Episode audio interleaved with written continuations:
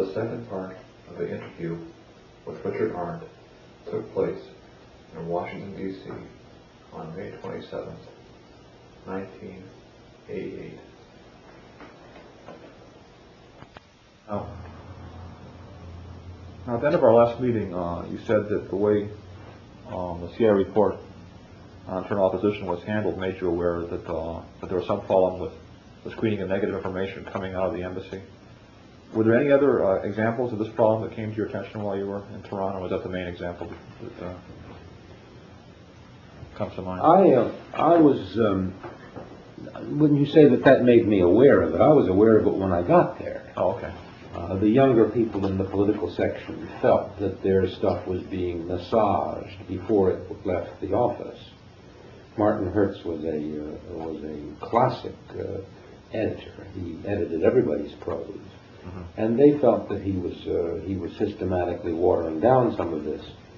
And uh, I think uh, the answer that, that he probably was is, is my interpretation. I knew Martin a little bit. My sense was that he was editing it in part so that it would be balanced enough to get out of the embassy. I think there was there was all along the line a, uh, a set of checks and balances that were tending to water things down a little bit, or they would, would have said, I think, put them in a broader perspective. Okay. Now, this, this whole question came up in the context of the discussion of Armin Meyer as ambassador. Um, now, how much interest did he have in your activities and uh, efforts as cultural affairs officer? How much support did he give you when it was needed? Uh, you mentioned the Ramazani case as one example of support, I guess. Yeah, that was a rather dramatic Yeah, episode. yeah, yeah. I would say Armin uh, would do almost anything I told him to. Uh, I didn't use him very often. Uh, I didn't think it was uh, particularly. He didn't. I didn't need him really. Uh-huh.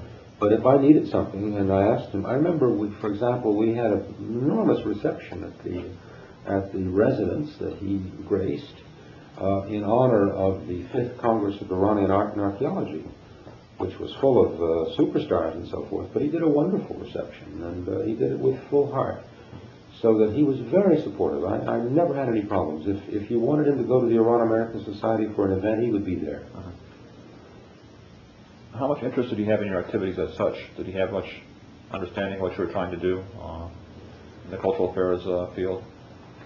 Well, I, I, I frankly think he uh, he had a lot of understanding, but you know that didn't mean that I went to see him every day.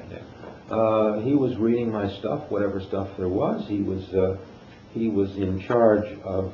You see, I was insulated from having to, to meet with him. I was not in the, involved in the country team meetings. The PAO was, and insofar as my PAO was happy about me, I think the, that Armin was getting good information. But Armin had a bias beforehand. Armin felt himself that he had made some uh, some contribution to my being there. That's right. So that I, I really, I'd never had any sense that I had to uh, reach to uh, to uh, to try to persuade Armin of anything. I mean, he was always on my side with the sense I had. How much he knew in depth about what I was doing is a different question. That uh, it's, it's impossible for me to tell. Yeah.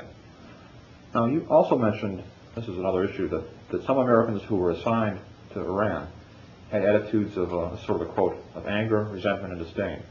I suppose the attitude of, of anger and resentment came from the fact that they felt they weren't being assigned to a prestigious country. Uh, was that, is that the case, or? Oh no, No. no, I, I don't think uh, Iran was lacking in prestige, nor was the Yeah. assignment uh, lacking in prestige. Prestige. No, I think that people uh, tended not to like Iranians. For example, my predecessor had come out of Japan. He adored Japan. Now the Japanese and the Iranians couldn't be more different. Uh, he never, never liked the Iranians. He simply didn't like them. Uh, if you read the Post report, for example, I, I spent a lot of time, well, not a lot of time, but I tried for years to change the Post report because the Post report, that is the report that we all read before we go out there that tells you about the conditions in the Post, was very negative. It first of all talked about uh, the climate conditions in uh, uh, in the houses. They said, I can remember the line, the dust filters in everywhere. There's no way you can avoid it, and so forth and so on. Well, they were talking about certain kinds of houses that Americans built out in the boondocks that were in fact surrounded by desert. But I didn't have any problem with dust in my house. It was a, it was a reasonable thing. The climate was beautiful. There were many, many wonderful things about the climate. But the key line in the uh, in the Post report that absolutely, I, I just tried in every way I could to get out, was this, Iranians never invite anyone into their homes. Now, my problem was I, I, I had so many invitations from Iranian homes, I couldn't meet them all. Uh, there was just no question in the world that that was patently false. So that this kind of attitude was, was built in, it seems to me, to people before they came. Now, it is also true that we had a lot of people with technical skills there. You take, for example, a communicator whose job it is to know codes and repair machines. He doesn't want to be in, in, in uh, Iran. He doesn't want to even be outside of the United States where he can't get a hamburger in the kitchen. So he resents being abroad. Well, that was magnified in a country where there weren't a lot of things to do. There weren't so many, many things to do anyway. But uh, for uh, for people who wanted to give Iran a chance, there were a million things to do. Was an extraordinary place.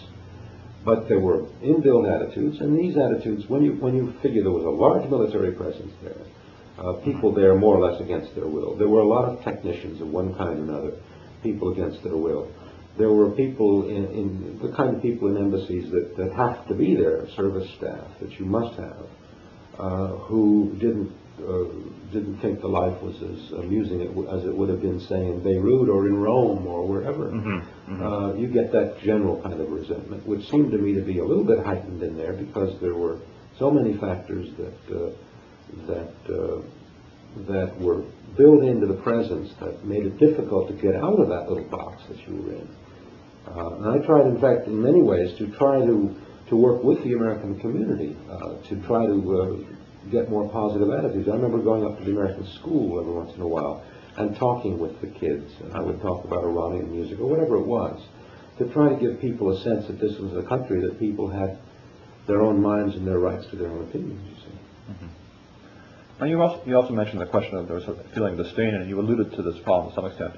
Was there, was there a, um, this this attitude sort of reflect, uh, refer to an ethnocentric or sort of raci- racialistic biases among some of the Americans? Uh, Americans are ethnocentric. Yeah, I mean, yeah, they're, yeah. we're stuck with it. Uh, we're getting better at it, Yeah. and it's a slow, it's, but it's a slow trek. And Americans are ethnocentric. I, I don't think there's any two ways about it. And uh, these people were darker skinned, and they didn't speak English very well, all of them. And uh, and uh, there was just a, a kind of a natural disdain for people who didn't live the same way we did. It's perfectly normal. You find it in every country in the world. And uh, as I say, we're doing very well about it. We're teaching more languages in this country. We're, we're beginning to change those attitudes. But in the 60s, when I was there, it was still pretty, pretty much a, uh, an attitude that was, I thought, had its ugly American sides to it. Did these attitudes ever have any impact on the way diplomacy was conducted in the, in the 60s in Iran, or, or Well, get that far maybe? I think that the pros in the embassy knew how to uh, knew how to deal with that. I think that you know the people had been there, had been in other Arab countries. Uh, Armin, for example, had been all over the Middle East, and I would never say that Armin loved the Middle East, but he certainly understood how it was and didn't think it was going to change, and he accepted it. So most of us, I think, had that kind of a of a um, of a professional attitude toward toward it. Now there were some things that were that were deeper attitudes that were very hard for Americans to understand. Uh, for example, so many of the um of the Americans would work on the assumption that, that the Iranians were always lying, that the Iranians were incapable of telling the truth. And um, I worried about that for a long time because it, it was obvious that the notion of truth that the Iranian uh, culture had produced was a little bit more flexible than what we in the Anglo-Saxon world would narrowly define as the truth.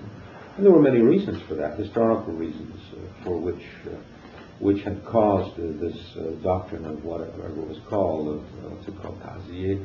Uh, no, that's the name of it. Well, anyway, where they're allowed to they're allowed to dissemble, to hide the truth when it affects, uh, when it is a question of religious persecution.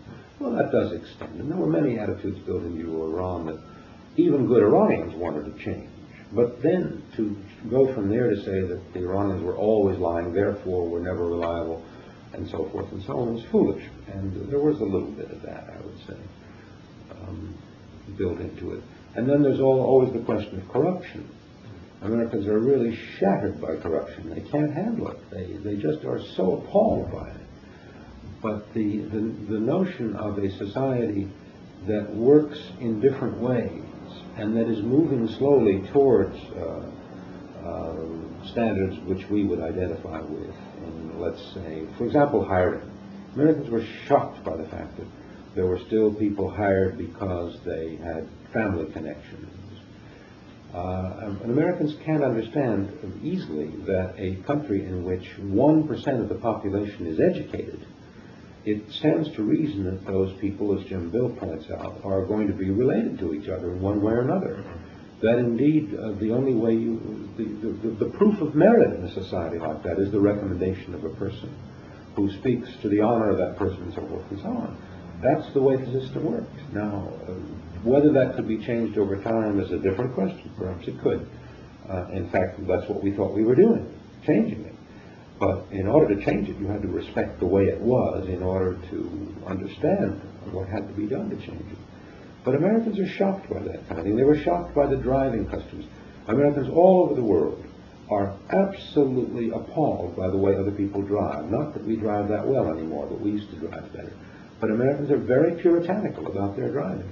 And when people are uh, constantly aware in the streets that, that the, the people out there that, that they deem madmen and insane are also the same people that they're dealing with, uh, the notion of respect isn't always built into what they're doing. Now, these are these are what I it's my business to know cultural patterns, but it's not uh, in my uh, power to change that in the terms in terms of the attitudes. Some of those attitudes go very, very, very deep. I remember a staff meeting. Uh, in fact, uh, it was not in uh, in Iran, but it's a typical kind of thing.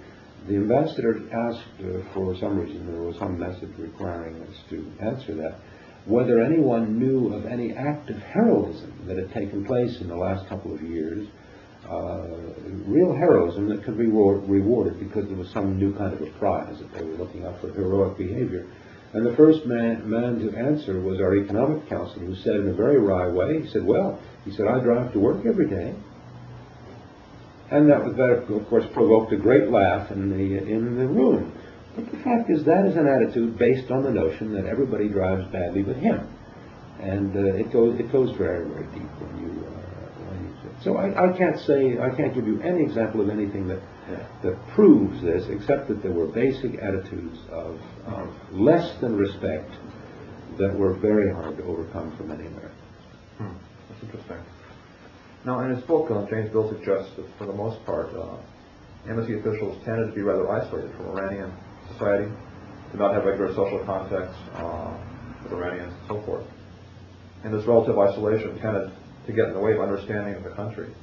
I guess you're, you're sort of speaking to that to some extent, I think. Uh, from your observations of the time, how isolated were embassy officials uh, in the late 60s? All right, now what I just said, uh, I must dissociate from what Jim Bill says. Uh, Jim uh, is a, I think, and I've only glanced at that chapter in which he talks about the embassy in Iran, and I think he's very, very, uh, it's an inadequate chapter. It's a, it's a man who, who, to my great amazement, didn't understand what he was seeing. Uh, there were levels of, of non-understanding. There is the uh, level at which you might find one of the communicators who doesn't understand why you can't get a, uh, a, a Big Mac uh, when you want one, and a cook. Uh, there's that, so we won't even worry about that. That's always present. At the top levels, there were two different levels of, of misunderstanding. I was thinking he's he's he's not wrong about this, but he goes too far. That's the trouble. He's uh, he's he takes a little truth and goes much too far with it, and I think he's very uncharitable to the difficulty of the situation. Now, the big thing that Jim points to is that our embassy address lists, uh, invitation lists, tend to feature the same people. Well, uh, every embassy address list in the world is a technical problem. You have a big Rolodex and you try to put people on, you try to renew them, but uh, you want to have a nice party, and the ambassador ends up uh, saying, well, let's make sure that so-and-so is there, and uh, you do tend to get the same kind of people. And then the other problem is that the language was a, was a problem. I mean, uh, you had a uh, you had an embassy in which the ambassador, the uh, ambassador's wife, of course, the DCM, the DCM's wife. Uh, in the political section, as I recall, there was no more than one or two people who ever had any Persian at all. Uh, and uh, even and even when they had good Persian, they didn't have that good Persian. Uh, so you had a, a, a set of language reasons. I had access to something else that no one in that embassy had because I had my French connections. And uh, one of the ways in which uh, I was useful at that embassy was that I, I, I affected a whole enormous range of people who couldn't be on the embassy guest list. They could not speak English well enough. That's all there is to it. There's no point in inviting someone you can't speak with. Uh, so there was that whole section. And then there were the people who didn't speak any French or any English or anything else. There were those who spoke only Persian. Now, there is where Jim thinks uh, thinks that we really fell down. And I've, I've, I've been a crusader for more language, uh, like anyone else, more than Jim Bill has ever been. I think I've done effective work in trying to, to convince people that they need more language and to try to help them get it. But that is a much more complicated rap. And uh, when Jim says that he, as a scholar, had all kinds of contacts, and that when somebody like Bill Royce says that he had all kinds of contacts, but Bill never rubs it in, Bill understands. Bill understands that some people can do some things and others can do other things. Bill had incredible contacts, far more than Jim Bill will ever have, Bill Royce that is, uh, than Jim will ever have, uh, because his Persian is 20 times as good as Jim's. But the, uh, the, what is, what is operating at that level is more complex. And it has not only to do with language, it has to do with access. A, an official of the U.S. government is a symbol, and there's no way around it. And what a Fulbright can do, what a scholar can do, an embassy official cannot necessarily do. There's no doubt that the Shah didn't want us to invite the opposition into the embassy. Do you think he would have encouraged that? He would have been nuts to do that. Uh, most of our contacts with the real opposition, as far as I know, were clandestine and it indicates that I don't know, but my assumption is that we had them. But we certainly didn't have them. We didn't invite them to tea at the embassy. That wouldn't have done at all. There was no way in the world we could do that. Now, uh, if you wanted to say that such and such a person in the political section uh, went out and systematically tried to meet the opposition, uh, there were those who did it. They did it by meeting people like Jim Bill and, uh, and, and Bill Royce and people. They tried to go out and, uh, and tag along with them. Uh, many of our officers used to ride over, uh, ride on the migrations with the Bakhtiaris every year or so. We would send people like Mike Michaud and Arnie Raphel and Tom Green and others would go out and do that. Mm-hmm. And that was all to the good. Uh, it was, by the way, uh, by the time we got into it, it was rather a rather set piece. I'm sure the Bakhtiaris said, here come the crazy Americans again, and handled it perfectly well. But there were, there were levels of access that you had. There was no way in the world that uh, we could um, we could systematically, as a mission, have access to those people. Well, there were ways, but they were they revolved, involved a radical reformulation of our personnel policy. We had to get uh, uh, we had to get much better speakers of Persian than we had, mm-hmm. and we had to give them some kind of freedom of time so that they could go to these things. They could go to events where they would learn and meet people and they could follow their nose, and they weren't tied to, to their desk eight hours a day, pounding out the paper. Uh, it was a it was a busy embassy. All embassies are busy embassies.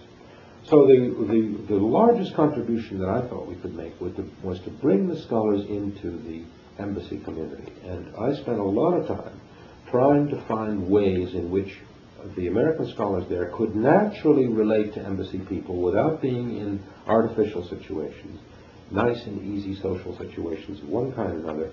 Uh, and I thought a cultural attaché could do that because it was part of the enhancement of the mm-hmm. internal culture of the embassy itself. So I did everything I could to try to bring these people together. Even that wasn't enough because there are some there were some elements of society that would not simply would not even talk to our scholars. Notably the uh, the ulama, notably the clergy, they were not really terribly interested in having anything to do with these uh, uh, these Americans. So for Jim to say we should have had more contacts, of course he's right. We should always have more contacts. We should have millions of contacts. We should know everything about everybody. But we're talking about human beings uh, who have uh, 8 or 10 or 12 or, or, 20 hours a day to give to their uh, work, and that's about the size of it. And when you accept human limitations, I'd say in our, in our era, we didn't do that badly. I would say that uh, we made two mistakes, basically. And the first was one that I don't know whether we could control. We allowed the Iranians to put certain areas off limits. Uh, there wasn't any question that one way or the other, the, the uh, Iranians uh, controlled who we met up to a point. Now, for example, I know for a fact that uh, when I would try to have small seminars with people in my house, um, invariably I would hear about it, somehow or other indicating that one of the people there had talked to the secret police. Uh, in fact, once a foreign ministry person that I worked with uh, on the Fulbright Commission came to me, uh, came, didn't come to me, we were uh, meeting somewhere, and I said, uh, you know, we really should do that, such and such a thing, I don't remember what it was. And he said, well, he said, you know, is, are you sure that's, that's, uh, that's what Americans should do here? And I said, yes, I, I really think it is. He said, well, all right. He said, he said, you know, you can do it because we know you. We know you and we know your intentions are good. So yes, don't worry about doing that. Go ahead and do it. He was giving me the official approval. And it was, he was a pipsqueak in the uh, foreign ministry. He was not an important man at all. But he was speaking for, there had obviously been a, a staff meeting at one point that decided I was a good guy and that I could be trusted to go a little bit further. That indicated to me that there were boundaries. There were boundaries within which we moved. Now, another another weapon they had that uh, was uh, important, and that was this: if an Iranian um, at one of these seminars we had, for example, said something that uh, that uh, was dislo- was deemed to be disloyal, and it reached the secret police, and it probably would under normal circumstances. He was called up on it. He would hear about it. In other words, the, the restraints on our meeting Iranians were all, not only restraints put on us, there were restraints put on the Iranians as well. All of this is perfectly understandable in that society at that time. That we were not more ingenious in pushing beyond those restraints is uh, a shame, but it's, it's a forgivable shame, I would say. And I, I think it, ill behooves Jim to, to be as critical as he is and as harsh as he is when uh, he didn't help at all. I mean, he certainly never he took anybody by, by the hand, and, or maybe he did, but it wasn't it wasn't enough of a thing to make a difference. Uh, there was more there was more that the scholars could have done, and as a matter of fact, uh, if you contrast uh, the usefulness of Bill Royce with that of Jim Bill, you will get a perfect case in point. Uh, they're they're the best of friends, but Bill was very genuinely useful in trying to help us reach much further out. And then the other mistake that I think we made was that we declared religion off limits. There are many things we could have done, and I have to say we could have done them culturally. If we had gone out to, if we had been allowed to, encouraged to, if we had persuaded the Iranians, persuaded the Iranians to let us deal with the clergy, I think we could have been bringing selected clergy to the United States for study at universities and so forth and so on. But it had to be started way back it couldn't suddenly, in 1966, suddenly come into existence. It had to be something that we'd started to build on way back in time. It was very hard to get started when it hadn't started before, unless the ambassador went into the Shah and said something pointed like, we think your clergy is going to be a problem, and we want to help you educate them. Uh, he might have been able to persuade the Shah, but none of us had the wit to see at that time that that was a, that was a need. Now, by, by saying that the religious people were off limits, was there some sort of a tacit understanding that they would not be talked to, or how is what, what, what was that? I, I don't, uh, well, let me, let me put it in two ways. First of all, they didn't want to talk to us for sure. Right. It was very hard to get at. If I'd gone systematically to all of my friends and said, I am dying to meet a clergyman I can talk to, can you find me one? Somebody would have found me one, but I never did it. Uh, so it was hard to do. There were many things we were doing, and we were all busy. Uh, we, none of us was wasting any time, I assure you, uh, or at least not too much time. But that said, uh, I could have done it, but I didn't give it a high enough priority, and I feel a little bit uh, remiss in that. The other element is, is this. When I got into the Foreign Service in 1961, I started in Beirut.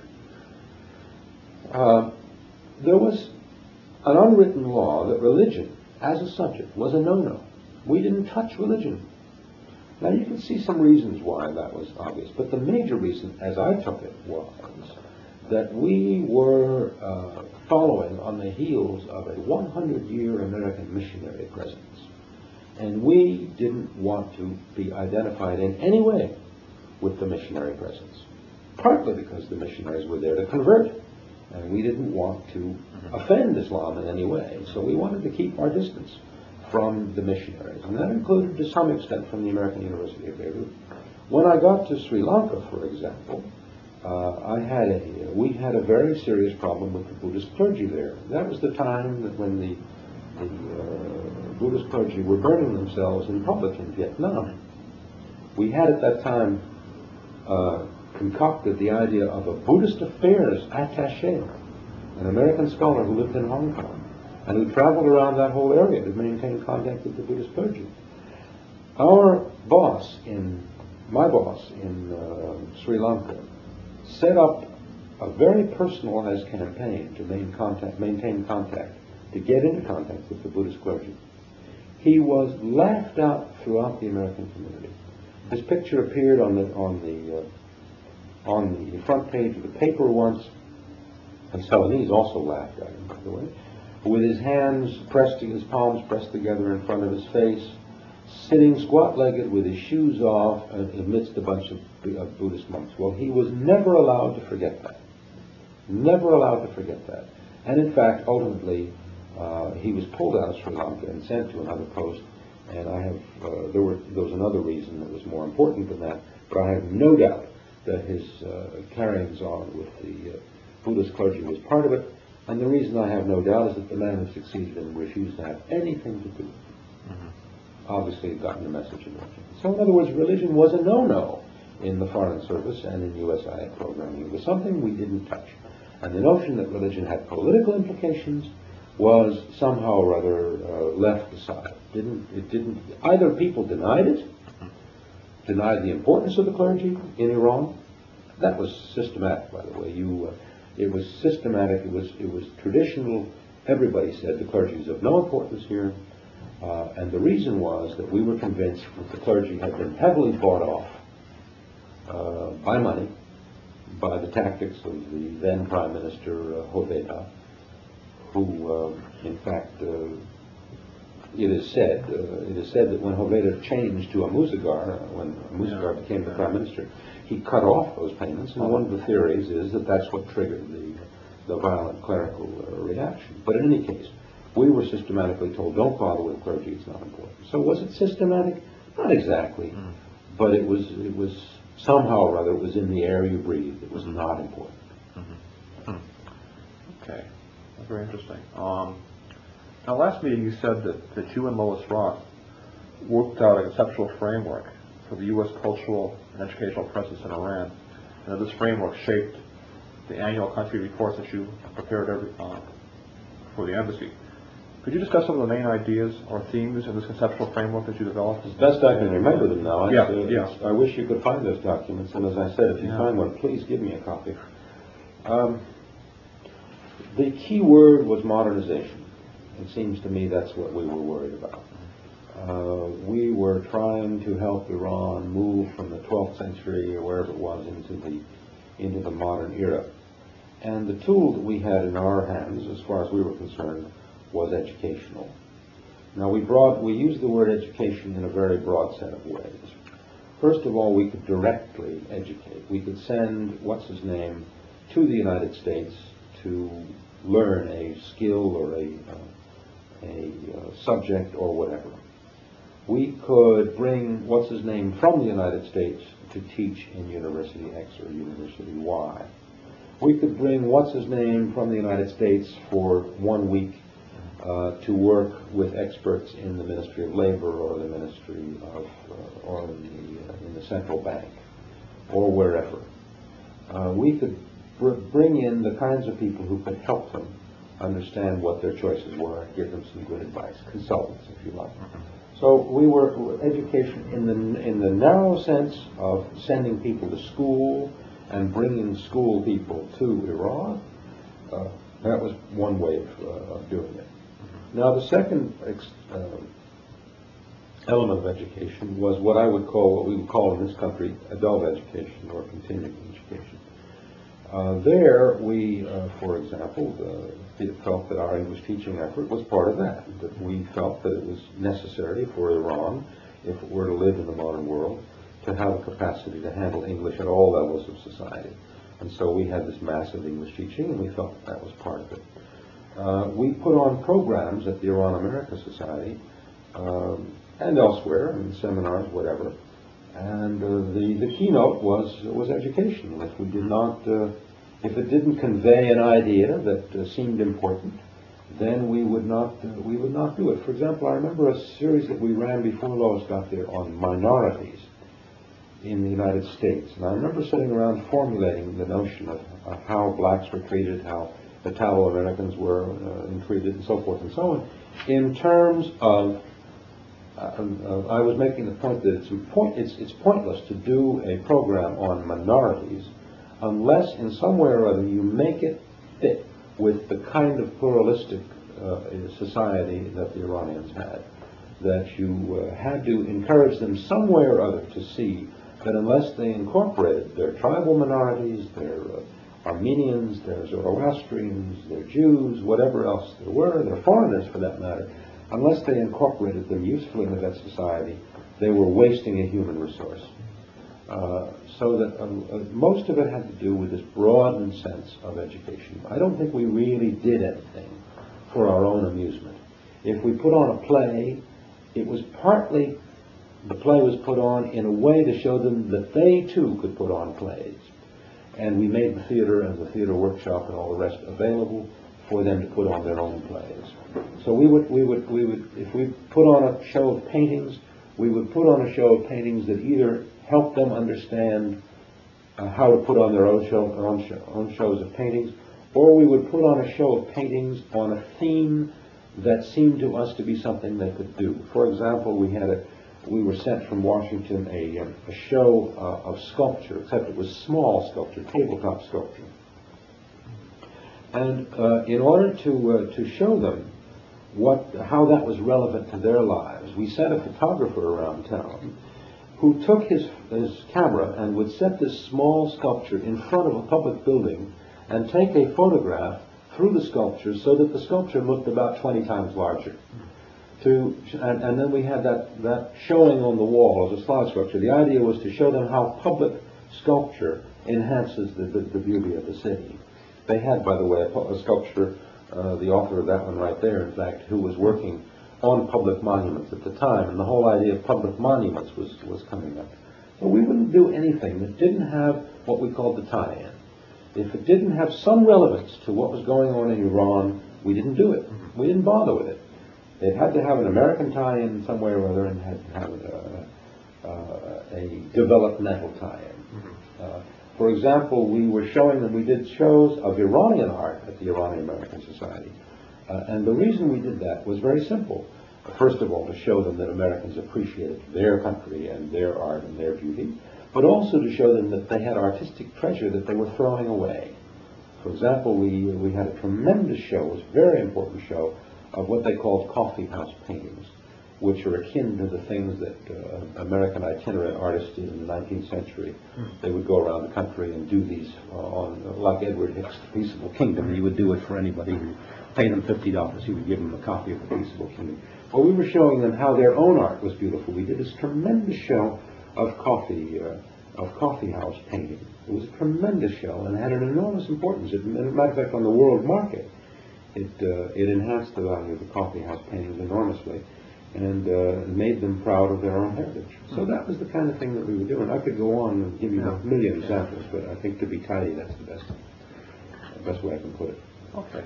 Um, now, you said earlier that uh, when you arrived in Iran, Larry Hall, the PAO officer, his first request to you was to, for you to work on the universities, to do educational related work. Um, now, how would you, especially in higher education, now, how would you characterize the state of, the, of Iran's higher education system at the time around the time that you arrived um, Yeah. in Iran. Right.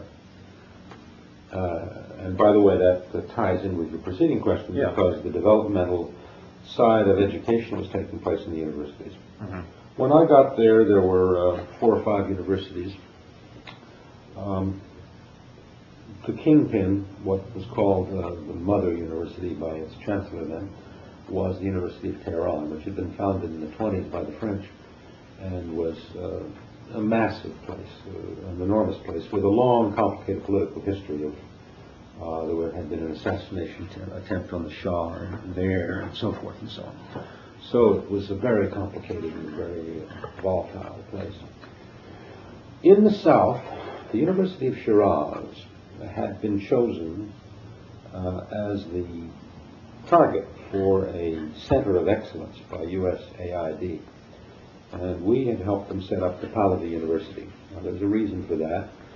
The reason was that a very dynamic man in, uh, in Shiraz had gotten a lot of money and had decided to uh, build in Shiraz, which was a long way south, way up on the edge of the desert. An American's man, his name, man's name was Namazi, and he built what is known as the Namazi Hospital. He wanted an American hospital, but the man had a real vision. He didn't want just an American building. He wanted American hospital, American doctors, American nurses, American equipment, American everything, American criteria. And he built this strange hospital, uh, which was a very bizarre idea, uh, but which then, over time, began to evolve into an Iranian institution as many of the Iranian trained doctors came back. It was a lure to get some of these very high quality Iranian medical talent back from the United States to work in that hospital. And that then fed sooner or later into the medical school down there. Well, that was the way, that was the way it began. And the AID decided they wanted to build a real university, a model university on the American style down there. And they created the university. It was called the Pahlavi University, uh, which uh, was, when I got there, still very much supported by AID. And there was a team of people down there, and there were American teachers, and there were all kinds of things. It was done in conjunction with the University of Pennsylvania, and that's a whole story in itself. Now, uh, and by the way, to finish it off, the uh, in the next uh, in the five years I was there, the tendency was to integrate the Pahlavi University into the whole Iranian system, to uh, uh, eliminate the more uh, egregious irritant factors having to do with its Americanness, and to reabsorb it into the Iranian system. And in the eyes of some, that was a total disaster. In the eyes of others, it was a necessary move. I'm on the latter side. Uh, but I, there's no doubt there were trade-offs, and there, there was a lower, lowering in quality. Now, so there were universities, therefore, when I got there, in Shiraz, in Isfahan, in Mashhad, and Tabriz. There was a university in Tehran, and there was a thing called the National University, which wasn't national at all. It was a private university in Tehran, which had been started some years ago by some American educated uh, people. There was an agricultural college in Kerech, near Tehran, and there were other little spots, and in particular there was a budding university down in, in the oil country down in Abadan, which uh, was in the making. Well, that was the situation I found. The quality of the universities was pretty bad. It was uniformly low, um, and there were, there's more than I can say uh, briefly about that. I can go on for hours about what the situation was when I found it. In 1967 or 8, I don't recall when exactly, there was a um, big to-do in the Iranian government. You recall that the Iranian, uh, that the Shah's strategy was to uh, create what he called the White Revolution. the White Revolution had many uh, columns to it, or uh, pillars, and these pillars uh, were augmented by one in 67 or 68 when they referred to uh, the university reg- uh, revolution, Enqilab-i And the idea was to revolutionize the universities. Well, what that meant was, one, the foundation of a lot of new universities, lots and lots of them, uh, a tremendous rise in budget, and the creation of a separate university for uh, separate ministry for universities. The University of uh, Higher Education, Science, and Research, I think it was called. Nizrat Olum. Um, and that was a heady moment. There was no doubt, and it was a, a privilege to be there and a very exciting time to be there. Um, the problem is was immediately obvious that you don't create universities any more than you can make George Mason be a great university in 10 years or in one year. You don't simply uh, start a university and, uh, and have it open its doors tomorrow and give, uh, give high degree education. So you had a tremendous problems of staffing and building and housing and administration and God knows what else. Uh, endless problems, endless problems. But uh, it was all done in a very good cause. There wasn't any doubt that it was done for the, for the right reasons, and the budgets were pretty impressive. Um, again, I could go on in great detail. We worked uh, very closely with the Ministry of Higher Education. We were basically trying to uh, to use the material, the very small funds we had, in uh, in very closely uh, useful ways. One of the things we did was we tried to get people to the United States to see how American universities were governed and administered. I myself escorted a group of uh, university administrators from the University of Tehran around the United States in 1967. Um, in the fall of 67, took them all over the place and tried to show them how we ran our universities. And that, by the way, taught me how difficult a, a job we had. It was a real tough thing. These were older people. They really didn't know any better than what they had seen. Uh, some of them had been to France, and as you know, universities in, on the continent are not very well administered either. So it was really uh, an uphill struggle, and that taught me, I thought, how uh, I think how difficult the job we cut out for ourselves was. But on the other hand, uh, with time, you can do almost anything in the educational field if you have enough time. Another area that we tried to help them was was libraries. We felt, uh, and I still feel, that the heart of the university is the library, and the libraries were notoriously poor. Uh, and without books, you can't uh, you can't have a university. The Pahlavi University had a magnificent library furnished by AID, and it was quite remarkable. But you see, uh, that that raised all kinds of questions. Pahlavi University, by the way, was teaching in English, and the reason the reason that was appropriate was all the books were in English. There weren't any other books. There weren't any books at all. We were trying to get certain books translated into, into Persian. But I cannot tell you how long it took. It would take years, years, because the language, it isn't easy to just sit down and you don't just dash it off. You have to invent the language you use when you translate from English into Persian, because we're talking about a language whose, uh, who the weight, uh, the weight the language had to carry was the weights that were put on it, let's say, in the 17th or 18th century of Europe. No more than that. The universities were heavily, uh, there, were, there, was a theological school in all of them and so forth so. It was, uh, it was a, a, long and uphill study, a struggle. I, I'm not, I wasn't surprised about it. Uh, the, uh, the term that I saw for that effort was a 20-year term. Now, I, I would don't have to tell you that the U.S. government doesn't think in 20-year spans very often. Uh, but I was getting away with it. I was doing a lot at the particular time in terms of of uh, suggesting that people be patient, that they do their best, that they uh, that they try to uh, uh, just do what they could and, and bear with the uh, with the difficulties and just try to prevail. Uh, by the way, this was part of this effort was trying to attract more Iranians back, and it did. In fact, we got lots of Iranians back because there were jobs in the universities. and They were fairly well paid. Mm-hmm. As uh, as the president of the central bank at that time, uh, someone you will interview in due time, Khodadad Farmal said, he said the, the problem is a problem of critical mass. He said when there are more of us, meaning the Western training, than there are of them, then the problems will disappear. But for the moment, we, we spend all of our time trying to convince people that uh, we know something and that our way of doing it is a better way and acceptable way. Hmm. Uh, at the last meeting, you also mentioned your uh, growing interest in manpower economics as sort of a link between cultural affairs and educational development. Uh, did you relate this uh, issue to your work on the educational system?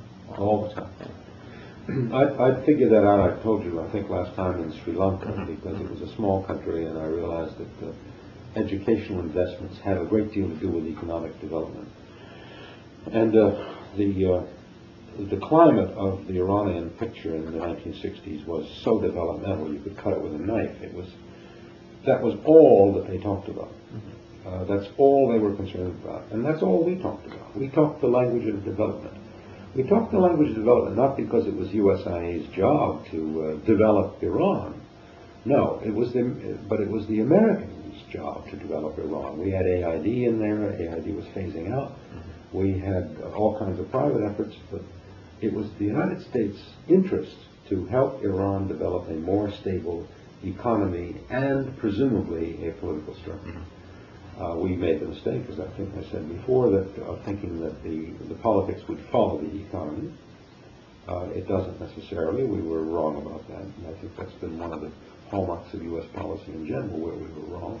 But nonetheless, uh, we were doing terrific efforts in uh, in economic development, and uh, the Iranians themselves were making terrific efforts, and it, was it was all around you. You were uh, you were in, a tremendously exciting context.